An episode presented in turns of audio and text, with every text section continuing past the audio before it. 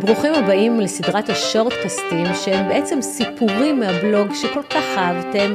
למשרד נכנסה אישה גבוהה ודקה עם שיער שחור, ריסים שחורים ארוכים ועיניים בצבע תכלת. היא לבשה חצאית אדומה, גופייה לבנה ונעלה מגפיים שחורים קצרים. הלסת נשמטה במשרד לכל מי שראה אותה ואני מיד שאלתי אותה אם היא דוגמנית.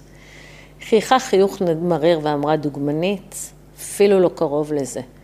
מסתבר שהיפהפייה הזאת, שנראית כמו דוגמנית צעירה, היא נוגה, אישה בת 42, אימא לשלושה ילדים, שניים מהם תאומים בני תשע עם צרכים מיוחדים, שזקוקים לטיפול והשגחה צמודים.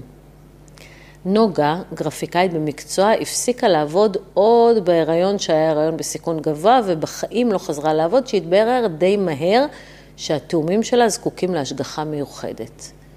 כשמלאו לתאומים שש שנים, נולדה הבת השלישית, ומאז היא אימא סביב השעון לשלושה ילדים.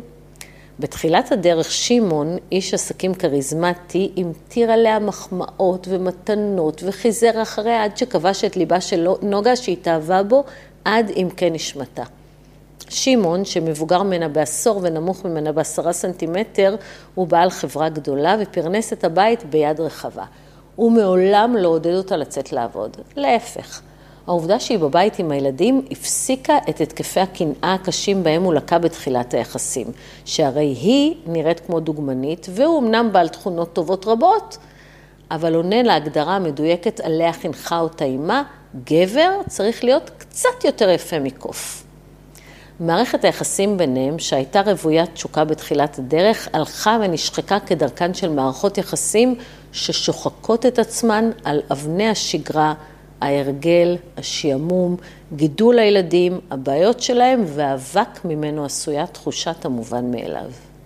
שחיקת יחסים, כמו שחיקת חלקי חילוף ברכב, ניתנת אמנם לטיפול ומצריכה משאבים, אבל לנוגה ולשמעון לא היה מושג איך מטפלים בשחיקה הזאת, שכל האנרגיה שלה מופנות לשלושה ילדים שזקוקים לטיפול סביב לשעון, וכל האנרגיות שלו מופנות לעסקים שלו, ולכסף שנדרש כדי לממן את הוצאות המשפחה והבית רחב הידיים בו, בו הם התגוררו ביישוב ירוק בצפ... בשרון.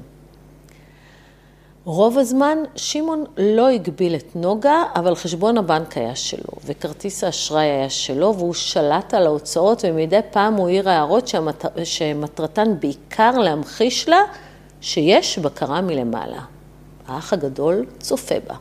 והיו גם ההערות המקטינות האלה שלו, שהתחילו מ... מה את מבינה?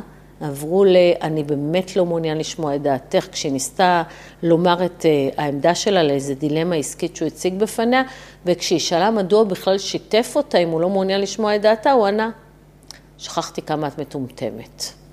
אלא שהוא גם דאג לומר לה שהיא נראית דהויה, שהיא מוזנחת, שהיא רזה מדי, אחרי לילות לבנים בהם היא הייתה ערה עם התאומים שהיו חולים שניהם ולא ישנה דקה, הוא אמר לה שהיא נראית כמו גבייה.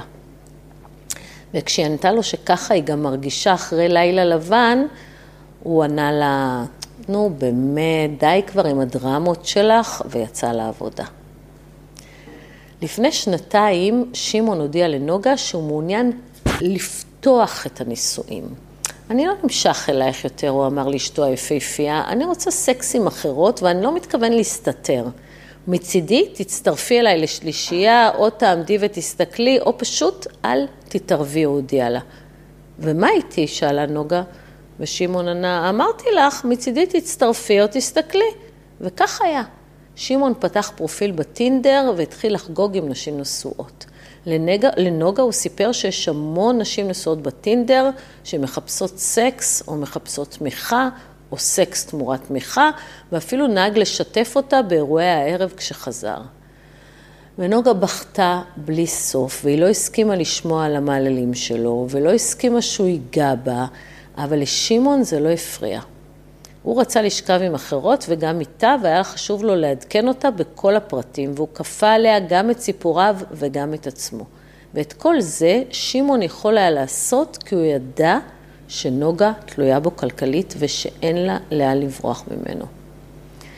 בשלב כלשהו הוא גם הפסיק לכפות את עצמו עליה ואמר לה שהוא פשוט לא נמשך אליה ושהיא רזה מדי ונראית כמו גבייה ושבא לו על נשים יותר מלאות, כאלו שיש מה לתפוס.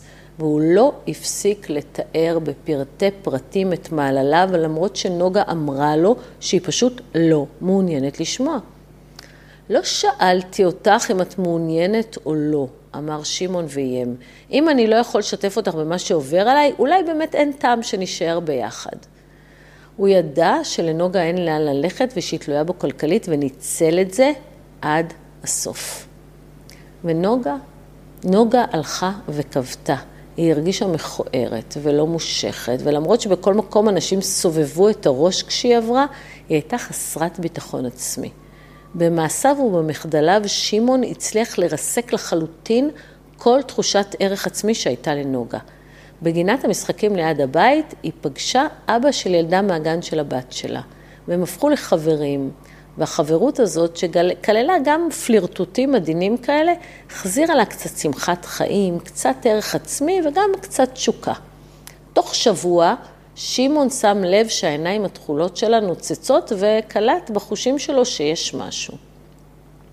הוא לקח לה את הטלפון כשהיא ישנה, את הסיסמה לטלפון שלה הוא תמיד ידע שהרי בכלל לא הייתה לה אופציה לסיסמה פרטית בטלפון, וחיטוט קצר הבהיר לו את כל התמונה.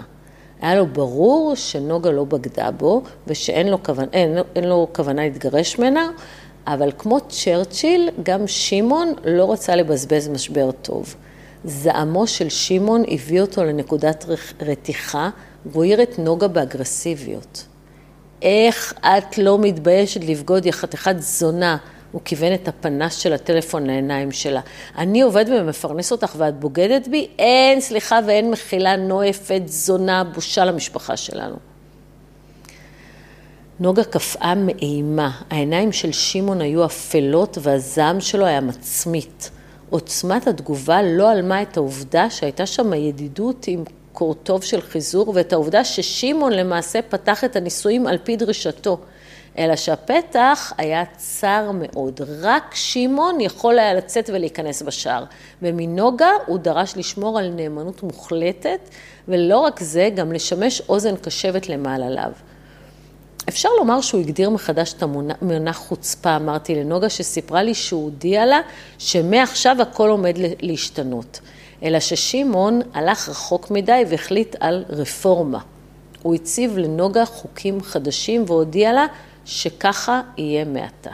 קודם כל, נוגה מוחקת את הוואטסאפ ויוצאת מכל הרשתות החברתיות לחלוטין.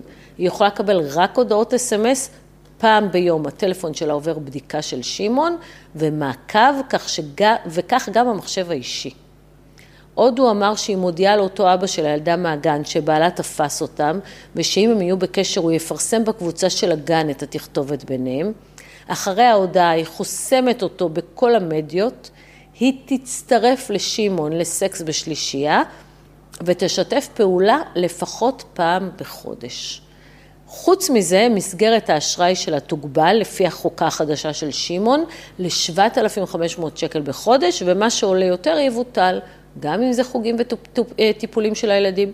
ככה זה כשיש אימא זונה והילדים סובלים, הוא הודיע לה הצדיק.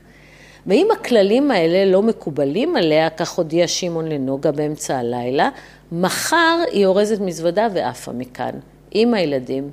מצידי תלכי להורים שלך, הבנת שאג שמעון ונוגה קפאה והנהנה בראשה, לא מבינה שהוא ממש ממש לא מתכוון לוותר עליה.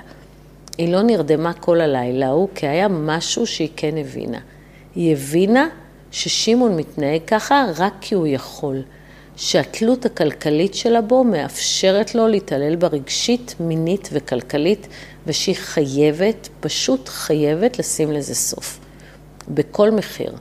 היא הבינה שזו שאלה של להיות או לחדול, או שאלה של ויתור, לוותר על עצמה או לוותר עליו, ונוגה בחרה להיות.